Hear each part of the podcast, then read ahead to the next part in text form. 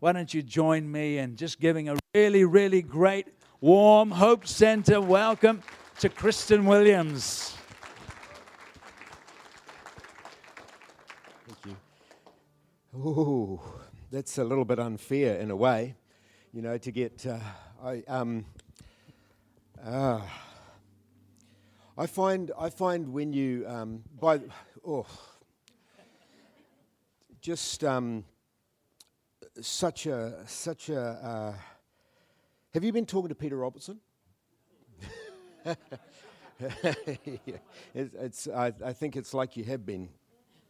Um, and uh, so, anyway, um, I, I, find when the presence of God comes, like that for me was a very accurate word that really sums up some pretty big decisions that are happening in our lives right around now.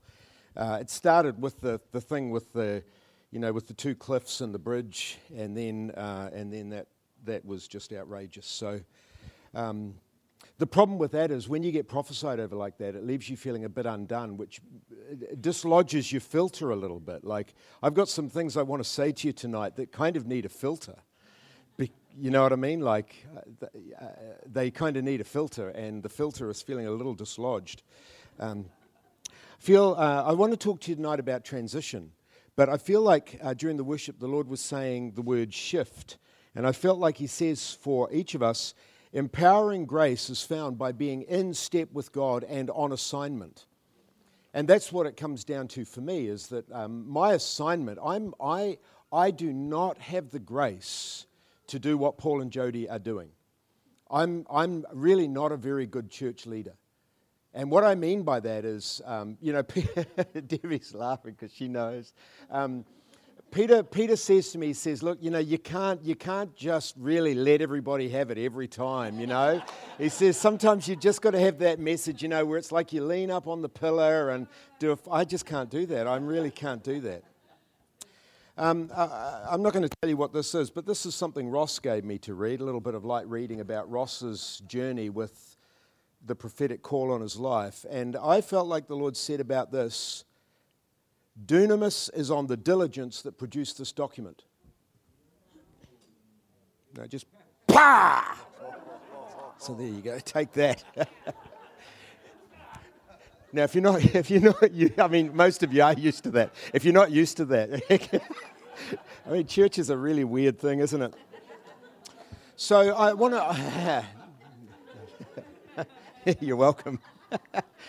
Dunamis is on the diligence that produced the document. And so uh, for all of us, you know, like we get, we get prophetic words, you know, like you just saw me on the receiving end of one. And we, we, we, from time to time, we get prophetic words, but we often don't do any diligence, and then we wonder why there's no dunamis. But we have to be diligent with what God says to us. If you're diligent with what God says, you'll always have what the anointing to do what He spoke to you about. But if you, if you get prophetic words and they're just like, oh, yeah, how was church? Got a great prophetic word. What was it? I have no idea. I just know it was good. There's, no, there's not going to be the dunamis, the, the, the power of God will rest on the diligence around uh, the words that He gives us. So, w- would you agree that we are living in a time of uh, accelerating change? Like, even just when you look at the world around us, things are accelerating very quickly. And I just was thinking this afternoon, you know, we've had a long term basic assumption as believers that there is a, a degree of compatibility between, between the church and our culture, our society, which has been built on effectively Judeo Christian principles. Like democracy is actually built on Judeo Christian principles. But now we have this weird thing where everywhere there are democracies, they're beginning to sort of shake and rattle and, and look like they're coming apart at the seams. Why? Because the foundation has been whisked away. So we've had this assumption of a basic compatibility, a basic friendship between the message of the church and the values of culture and society. But we now live in a time where that compatibility either barely exists or no longer exists. I'll, I'll give you two examples. The culture we live in confuses our children by telling them, You were not created by a loving Father who designed you, you are just a chance evolutionary accident, a biological belch. A, therefore, your existence is meaningless. So, culture, our culture confuses our kids by telling them that and then terrifies them by saying there is climate change accelerating. We're all going to be underwater or fried until the world is just an orbiting sarcophagus left with the echoes of humanity. Bible says, can two walk together unless they agree to do so? I do not agree with that. I can't walk with that. That is a load of, Peter Robertson used to use the word kraptos, K R A P T O S, which he, he used to assure us was a, was a Greek or a Hebrew word, and obviously it's not. And see, this is not dissimilar to the situation for the church in the book of Acts. The church in the book of Acts did not have a compatibility with strict Judaism. And you see, there was conflict between the liberty that is found in Christ and the strict religious rules of, of the Pharisees, for example. And there was no compatibility between the message of the church and the oppressive culture of the Roman Empire in which that church was functioning. And so they functioned as a missionary enterprise. And I believe that we are being transitioned back to our missionary roots, that the church is going to have to learn how to be steadfast under pressure because that basic compatibility is disappearing. And the church is going to have to be simple and fiery and flexible and focused. And that is terrifying to the devil. Terrifying to the devil. If you and I walk out of here having attended an institutional meeting, that's not terrifying to the devil. But if we walk out the door fiery and flexible and on mission and, and ready to go and share the gospel and pray for people, that's incredibly terrifying because it can't be contained within two and a half hours or three or four, depending on how long we go for tonight, and it doesn't fit within four walls. Church is not a place you go to, church is something you become. So, do, you have, Nat, do we have my pictures? I, I want to show, oh, Rebecca, you got them, have you? I want to show you some popular, and uh, um, uh, uh, Thomas McClay was very excited I was going to show you these pictures because I showed these to the young people at Raging Fire. And um, if you search popular pictures of Jesus, awesome. Next one, please. That sure looks to me like a Jewish carpenter. How many of you have ever been to Israel? You know, like, gee willikers, he's, he's what? Oh my word, look at. I, now look, I, I'm, I'm, not one, I'm not mocking the obvious artistic skill that went into these, but there is a theme here. Would you agree there's a theme here? And I think there's one more. Is that right? Is there one more? There we are. Okay. Okay. The theme here is this, apart from the fact, uh, go back to that second one.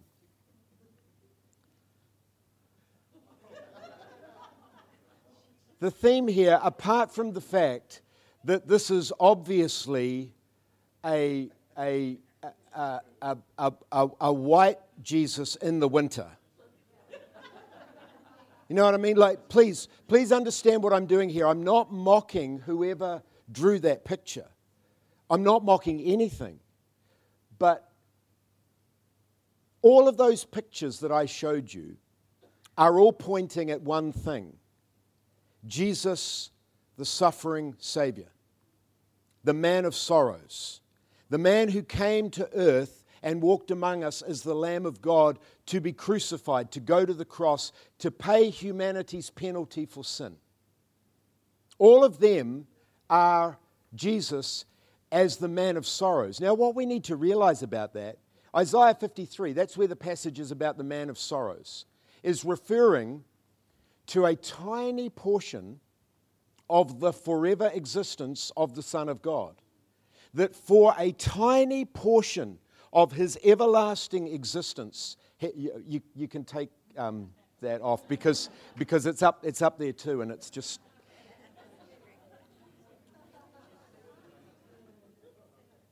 for a tiny portion of his forever existence, he was the man of sorrows. Prior to being born in the stable in Bethlehem, he wasn't that.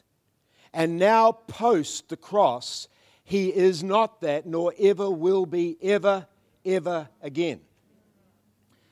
That uh, it's easy when that is the primary picture of Jesus, it's easy for us to begin to fashion a predictable, inoffensive, politically correct, culturally appropriate Jesus because we take the characteristics of God and we humanize them. We start seeing things like this well, God is good. Of course, God is good. But then we define good. And we say, God is good, and this is what it looks like. He's going to do this and this and this and this and this for you.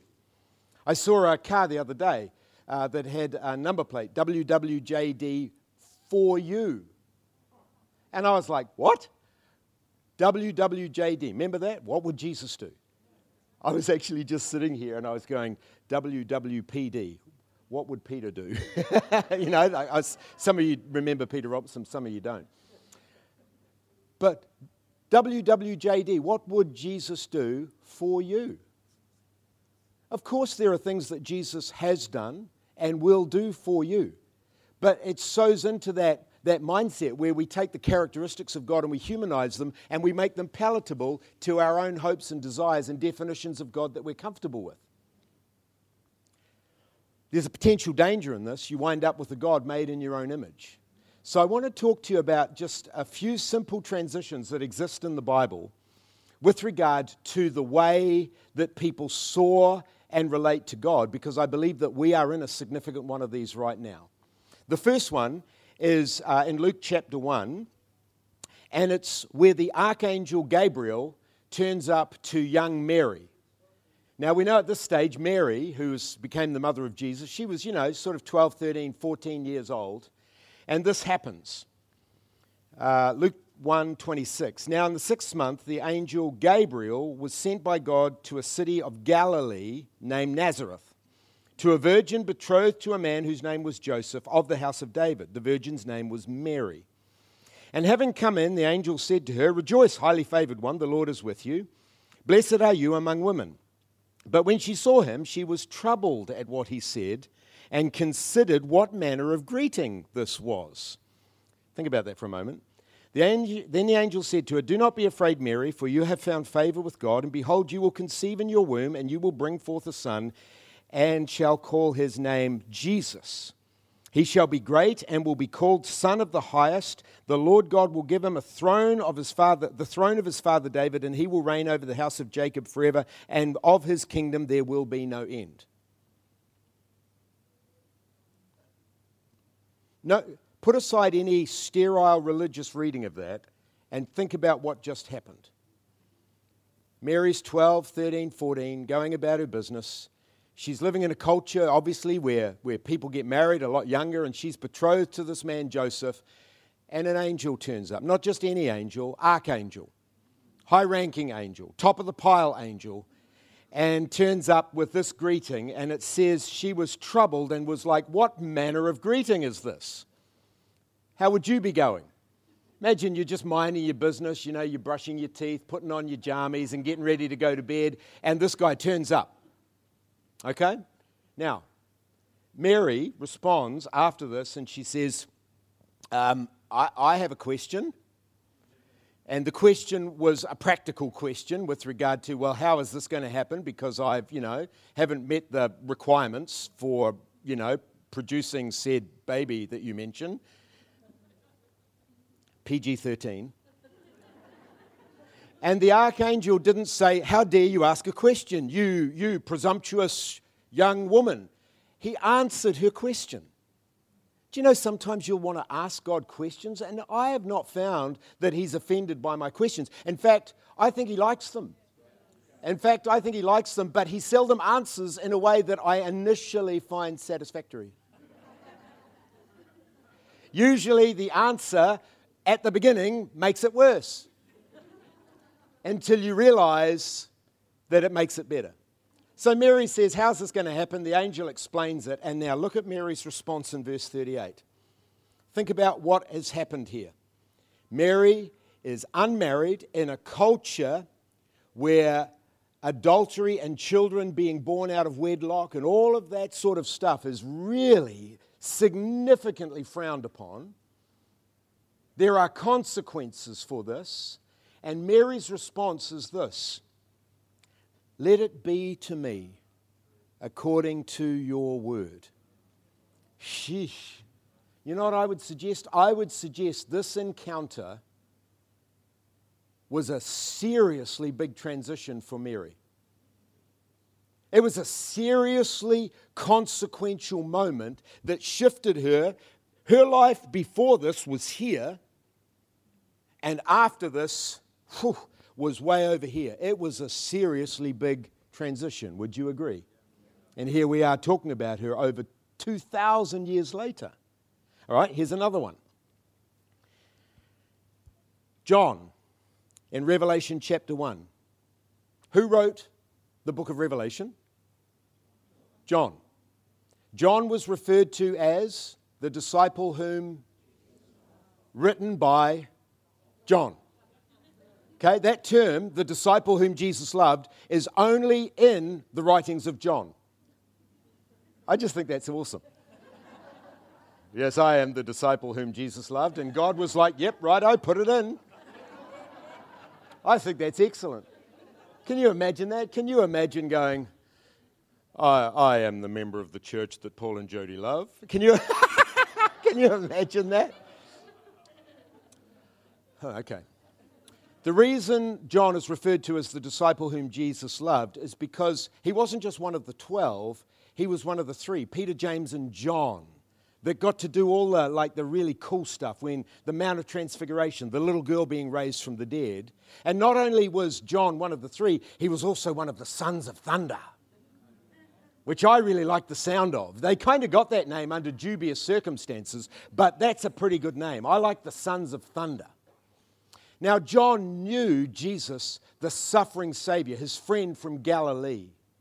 He knew Jesus. He'd seen him. He'd seen him healing the sick and raising the dead and casting out demons. He'd, he'd reclined at the table and rested his head on Jesus' chest. He knew Jesus. And because he knew Jesus, he couldn't deny Jesus. And because of his tenacious preaching of the gospel, even when it became politically unpalatable. He kept preaching and he kept preaching to the point where he was, uh, they attempted to martyr him. You know, of the original disciples, John was the only one that lived to old age. Judas, of course, took his own life. Ten lost their lives for the gospel. And only John lived to old age. But he only lived to old age after they tried to boil him in oil and he supernaturally swam around in it like a sparkle. He's just like chilling out in there. I don't know. I mean, you know, he's like, got a cold drink. You know, I, I don't know. I don't know what's happening. But if you think about this from, from, from the religious leaders and the Romans who want to get rid of him, you think about this guy's, if you try to boil him in oil and he swims around in it like it's, like it's a, a hot spring spa, what do you do? So you're like, we got to get this guy out of the way. So they stuck him on the Isle of Patmos to keep him out of trouble. And it says this in Revelation 1 it says, I was in the Spirit on the Lord's day.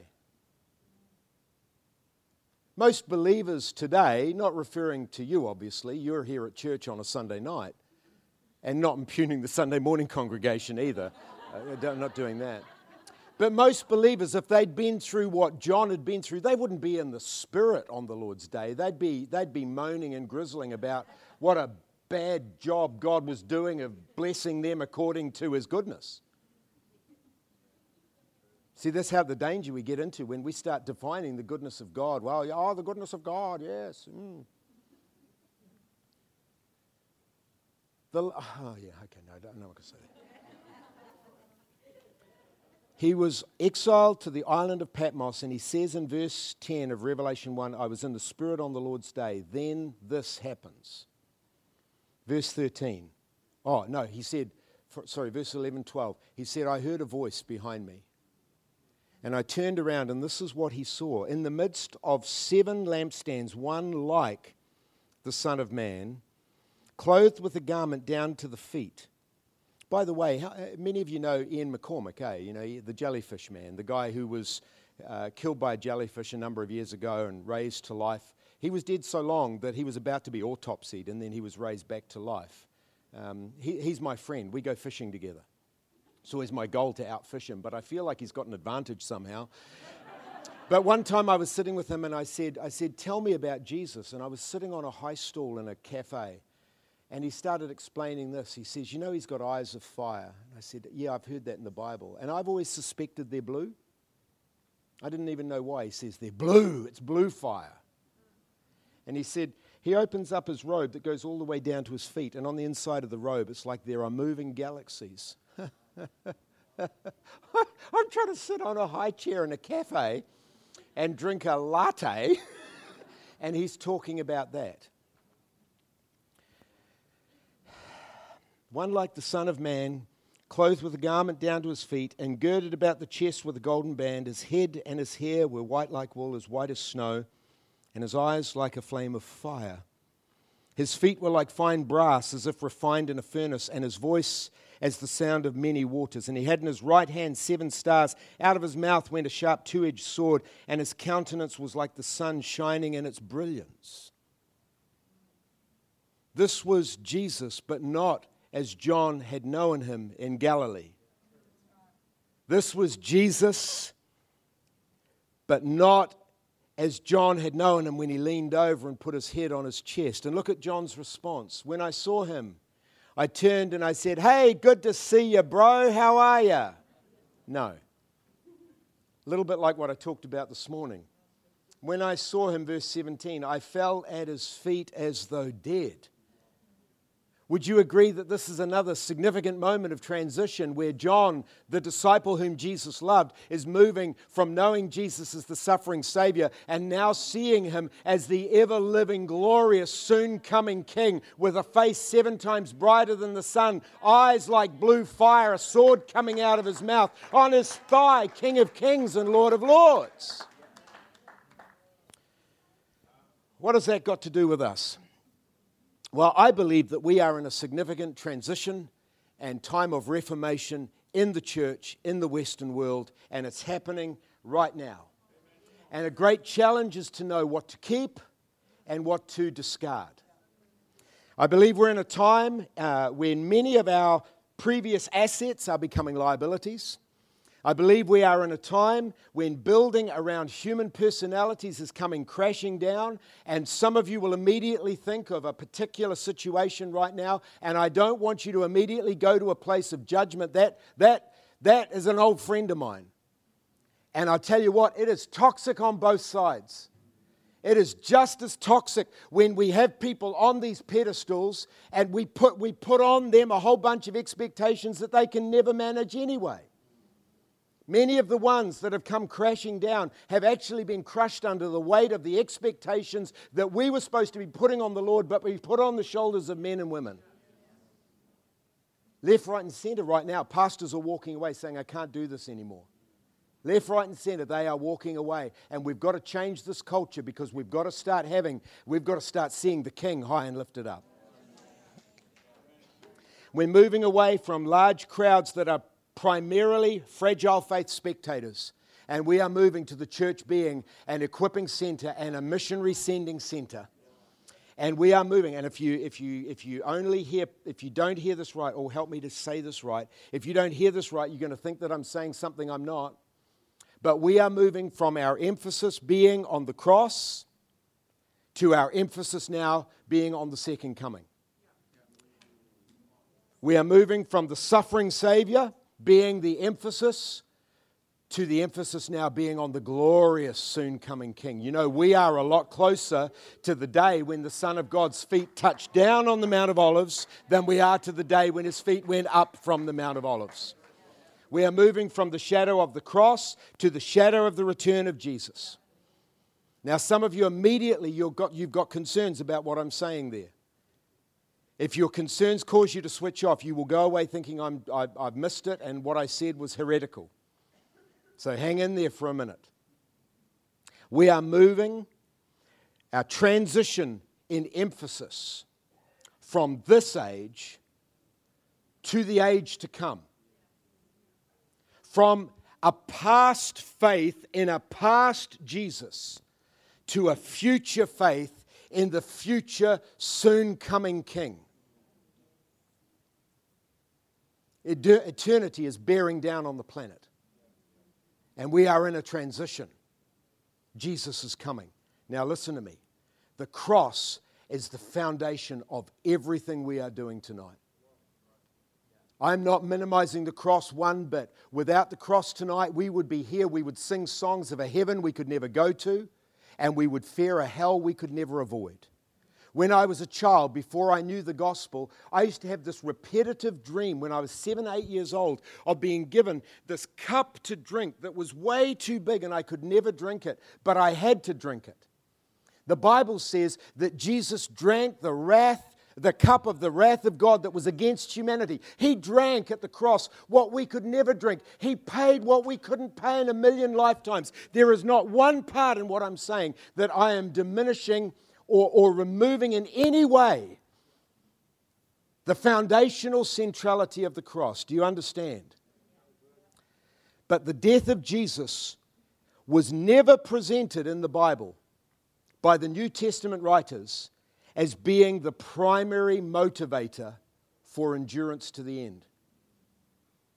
They always spoke about looking forward to the day when he would return. See, what hasn't happened yet, the return of Christ, is this motivation for enduring to the end. We defined obedience like this. All right, you've, you've come to Jesus. Good.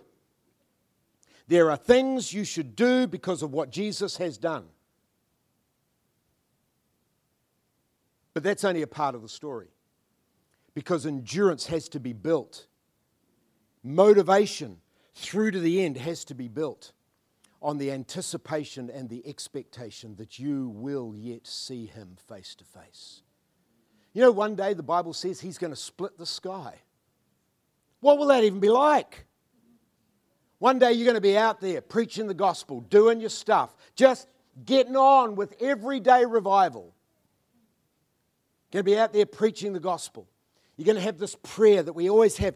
I've got this prayer in my heart all the time. Oh, come, Lord Jesus. Come, Lord Jesus. It's going to be a hang of a lot better when you're here. Come, Lord Jesus, and let everything that needs to happen between now and when you come, let it happen as quickly as possible because we want you to come back. I want to see that devil in the chains thrown in a hole for a thousand years, like the book of Revelation says. I want to see every nation, tribe, and tongue gathered around the throne. I want to be able to say there's no more death, no more mourning, no more sorrow, no more crying, no more pain, because the old order of things has passed away and He's made everything new. So we've got this come, Lord Jesus, come, Lord Jesus, come, Lord Jesus. And you're out there sharing the gospel, come, Lord Jesus. And you're out there serving faithfully, come, Lord Jesus. And you're out there dancing wildly and being an influencer in that area of creative arts, come, Lord Jesus, come, Lord Jesus. You're writing crazy, outrageous songs with prophetic declarations, come, Lord Jesus, come, Lord Jesus. You're gathering the men and you're having to use the big auditorium because too jolly many men are coming at seven o'clock in the morning. And you just come, Lord Jesus, come, Lord Jesus, come, Lord Jesus. And then one day, suddenly, there's going to be another voice saying, Yes, come. And it goes dark and a trumpet sounds. And the sky splits open from east to west. And a man appears in the sky on a white horse with the armies of heaven behind him. And no one's going to look up and go, Meh because he will be 10,000 times more glorious. He will be 10,000 times more worthy. He will be worth every risk you ever took, every dollar you, every Sunday night you went to church instead of watching something dumb on Netflix. So we stand on the foundation of the cross, but we live in anticipation of his return. Titus 2 11 through 13. For the grace of God that brings salvation has appeared to all people teaching us that denying uh, teaching us that denying ungodliness and worldly lust, we should live soberly, righteously, and godly in the present age, looking for the blessed hope, which is the glorious appearing of our great God and Savior, Jesus Christ. This is endurance and obedience fueled by the prize. Dalton Thomas puts this this way past tense events are weak motivation for present tense obedience. The cross doesn't make sense of the chaotic world that we live in. But when you understand that before Jesus comes, there will be birth pains, there will be, there will be shakings and turbulence on the earth, and you start looking around at the shakings and the turbulence, and it's all saying one thing He's coming. He's coming. He's coming. He's coming. See, we have to move now from an emphasis on a past faith to an emphasis on a future faith that the Son of God will surely come. Peter Robertson puts it this way. He's put it this way for years. He says, One day, today will be the day. The day of the Lord is a great and terrible day, the Bible says. And he says, Between now and then, the days are going to become increasingly great and increasingly terrible simultaneously. But if you don't know he's coming, you'll freak out. The Bible says in Matthew 24, verse 12, because of the increase of wickedness, the love of most will grow cold because they don't know what's going on. They're running around with their heads chopped off because they've just been taught a lazy dominionism that the world's going to get better and better and better and better. And then when we've totally fixed it, Jesus comes back. And then when it begins to spiral out of control downwards, they're like, what the heck's happening? That's not what I was taught. But if we know that the greatest is going to be happening against this backdrop. There's going to be this contrast of an immense revival that spreads all around the earth, but it's going to come against a backdrop of turbulence and shaking.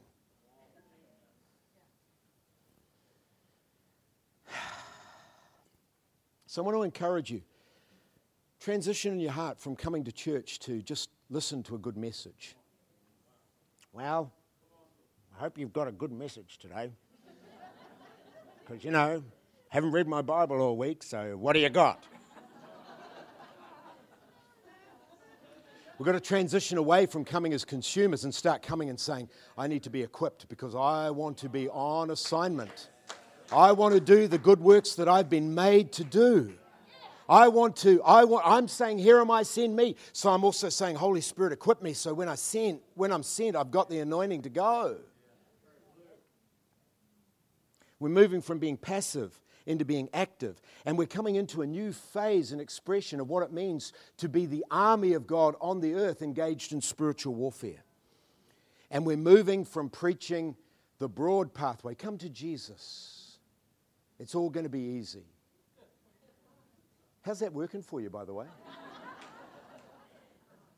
to walking the narrow pathway, which is expressed by Matthew 24 13 the one who endures to the end shall be saved. This is uh, kind of the last thing I want to share with you. I was praying for some friends in Oregon. I got some friends in Oregon. They, they uh, lead a church over there called the Father's House, and it's one of the most courageous churches I've ever been to.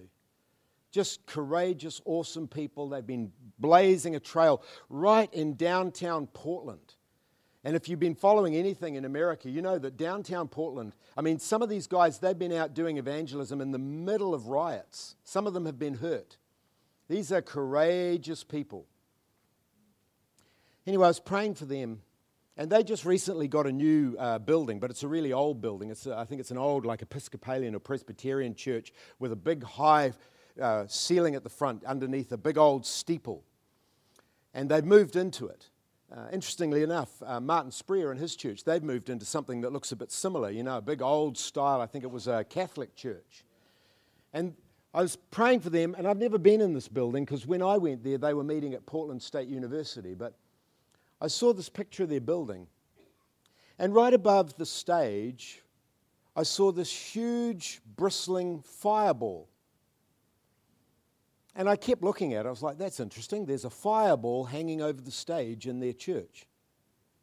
And as I kept looking, this fireball was bristling, and there were, there were tongues of fire coming out of it. And everywhere a tongue of fire landed, there was baptism in the Holy Spirit, or there was deliverance, or there was salvation, or there was healing. And this fireball was there when the people were there, and not all of the tongues of fire were landing inside the building. A whole bunch of them were going outside the building.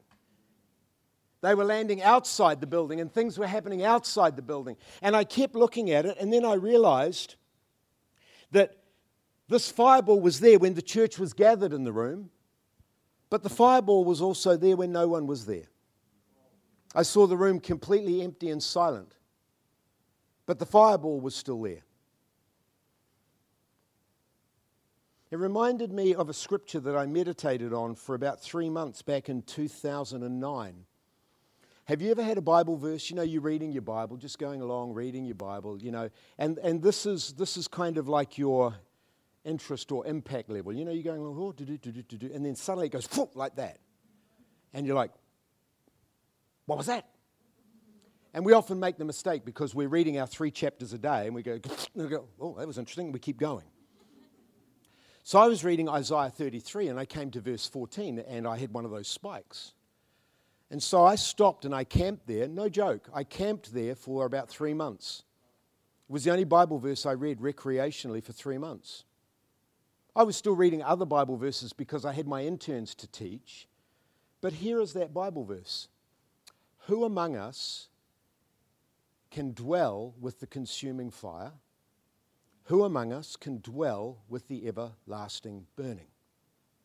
And it just went poof like that. And so every day for three months, I read that and I meditated on that and I prayed about that verse until I worked out that that verse is not a question, it's an invitation. Deuteronomy, I think it's 424, says, Our God is a consuming fire. This verse says, it's God speaking through the prophet. He says, Who among us can dwell with what? The consuming fire. It's the God who is a consuming fire saying, I am who I am. I am a consuming fire. Who can dwell with me? As I meditated on that, I thought, shivers, that is a dangerous sounding thing to do. I find living with my wife scary enough sometimes. And I mean that because she's so, she's so fiery and so prophetic and so, you know, so, so good at keeping her mouth shut when I, I ah. Who can dwell with a consuming fire? who can dwell with everlasting burning. It's a totally different concept, but in the Proverbs, it's a negative concept, but it says, A man cannot scoop fire into his lap without being burned. That would be true. And it occurred to me that you can't dwell with the consuming fire without getting burnt. And you know what I started doing? There alone with God, no one else looking, I started saying, I want to. That sounds incredibly dangerous. It sounds like it might kill me, but I want to. It's a little bit like I want to see the face of God. Oh, you know, one can see the face of God and live. Kill me.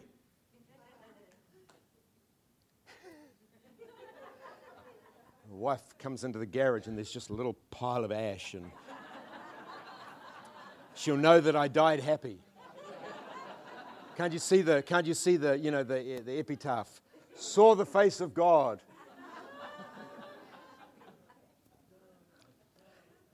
I'm joking, but I, I, this fireball, this God who is a consuming fire, he doesn't want to visit. He doesn't want to come to church on Sunday. Who will dwell with me?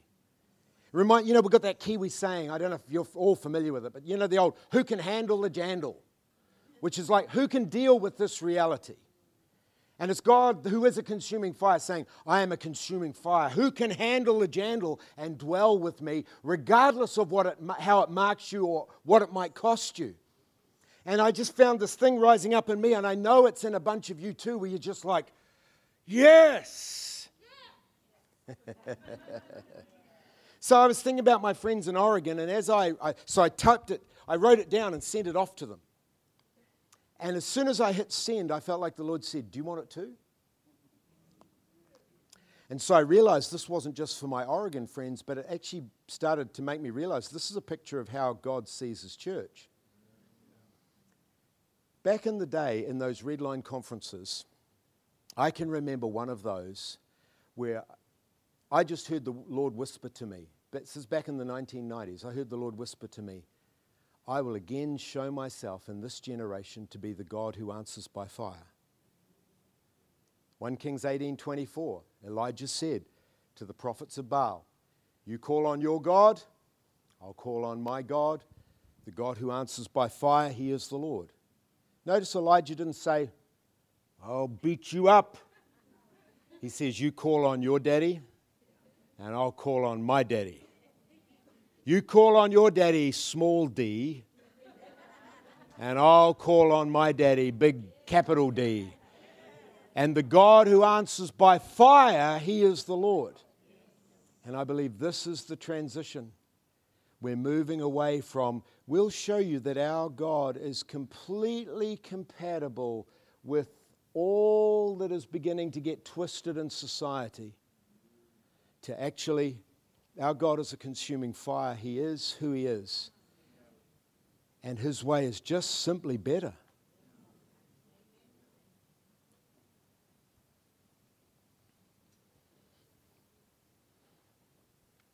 What does it mean when he says, I will again show myself to be the God who answers by fire? It's the fire of his love, it's the fire of his presence, it's his, you know, his mark of ownership on a human being is fire. Have you noticed in the Bible everything that Jesus touches catches fire?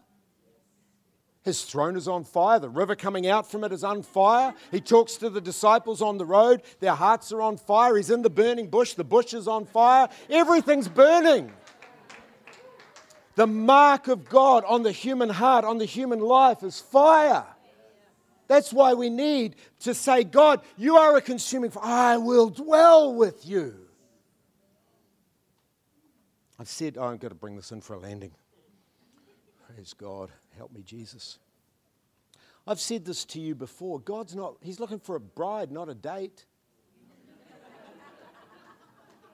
Religion has us dating God. I'm off to have a date with God.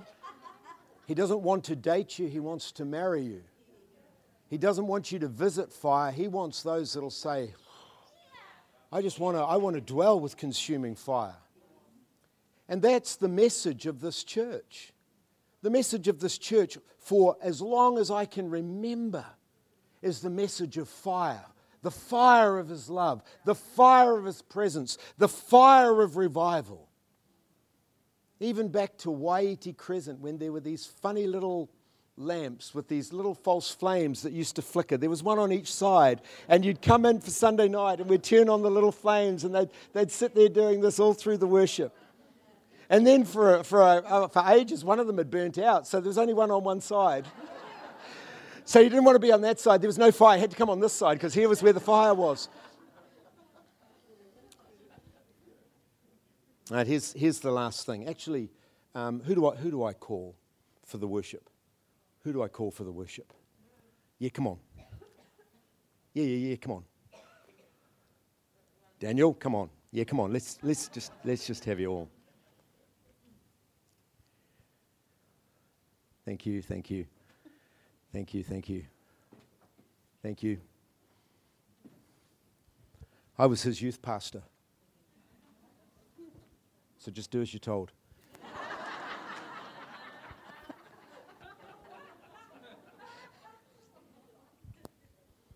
Here's the last thing I want to share with you.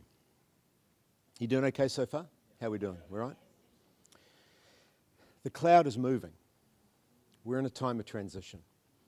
Remember in, in uh, the Exodus when Israel were transitioning through the desert from bondage into the promised land? It says this it says, when the cloud would descend and sit over the tent of meeting, Israel would camp. But as soon as the cloud lifted, they were like, right, it's time to pack up.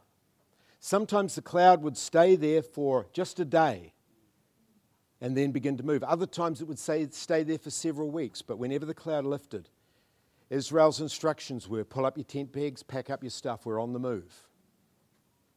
This is totally subjective, but I was just minding my own business in my prayer time the other day, and I prayed what you and I have probably prayed 10,000 times.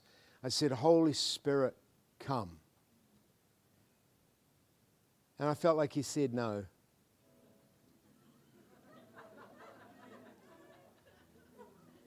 What do you mean, no?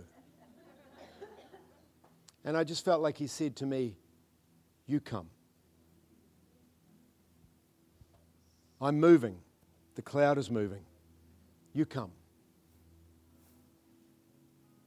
I'm not saying if you come to church next week and Jody stands up and says, Holy Spirit, come, don't put your hand up and say, No, no, no, no, no. but I am saying this I'm of the opinion now that God is moving, that He's now going somewhere. Regardless.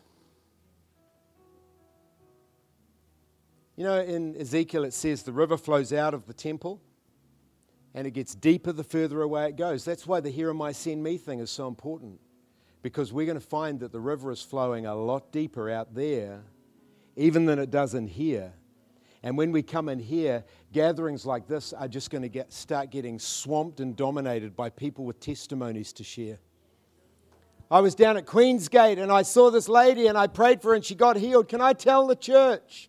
And Paul and Jody are going to be like, they're taking notes this one, this one, this one. And you're going to get to the point where it's like, sorry, open mic day, open mic, open mic. Who's got a testimony? And it's not going to be who's got a testimony and a tumbleweed blows by. It's going to be who's be a test. And all the hands will go up because we're no longer feeble faith spectators, but we're burning hearted, dwelling with the consuming fire. We're living in the shadow of the return of Jesus, not just looking back, thinking about the cross, but looking ahead and going, He's coming and He's glorious. And when I stand before him, he's not going to look like the white guy that I showed you before. He's going to have these eyes of blue fire. And between now and then, if that's not something worth getting out of bed for, I don't know how to help you.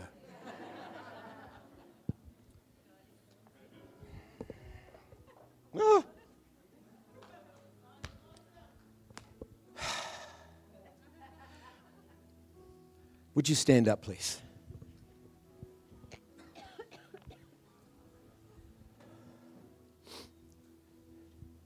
Do you guys, do you have any? Do you have anything to add? You sure? Because I read your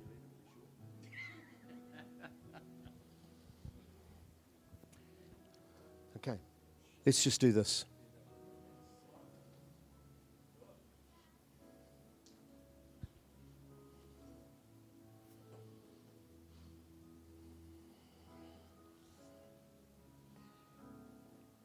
Empowering grace is going to be found when we are in step with the Holy Spirit and on assignment.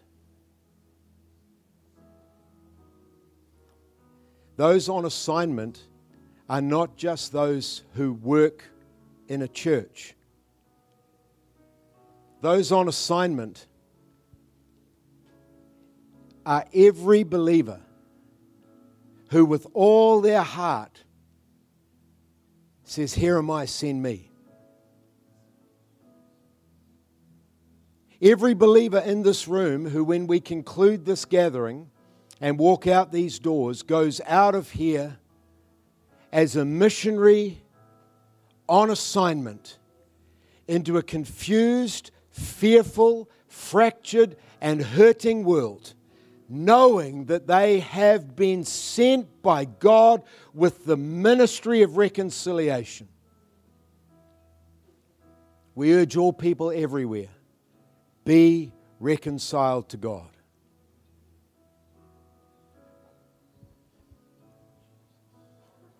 Holy Spirit, we say, where you're going, we're coming. Where you're going, we're coming. We recognize we are living in days where the cloud is lifting.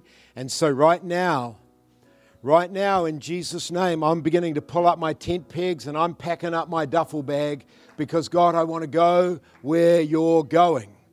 I want to go where you're going. I want to be doing what you're doing. I want to be in step with you, Holy Spirit, and therefore on my assignment. I want to do the good works that you ordained in advance for me to do. I want to be where you've called me to be. I want to say what you've called me to say. I want to pray for who you've called me to pray for. I want to be one that you send. And Lord, we're here tonight and we're saying, when you ask who can dwell with the consuming fire, Friend, I can't answer for you. Who among us can dwell with the consuming fire? Who among us can dwell with the everlasting burning? God, I'm asking, come set every willing heart on fire. Come set every willing heart on fire.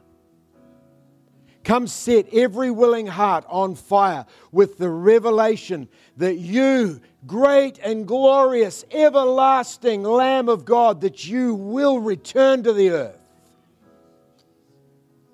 That your feet will touch down on the Mount of Olives. It'll split in two, east to west, creating a valley that runs north to south.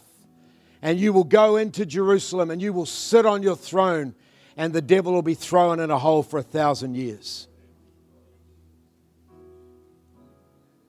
Father, I thank you. Let your fiery anointing come on every heart in Jesus' name.